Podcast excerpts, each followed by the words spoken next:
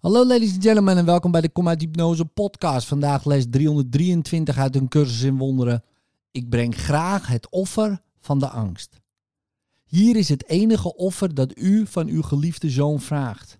U vraagt hem alle lijden, alle gevoel van verlies en verdriet, alle verontrusting en twijfel op te geven. En in zijn bewustzijn vrijelijk uw liefde te laten binnenstromen, die hem van pijn geneest en hem uw eigen eeuwigdurende vreugde geeft. Dat is het offer dat u van mij vraagt. Eén dat ik gaarne breng, de enige prijs voor het herstel van uw herinnering in mij voor de verlossing van de wereld.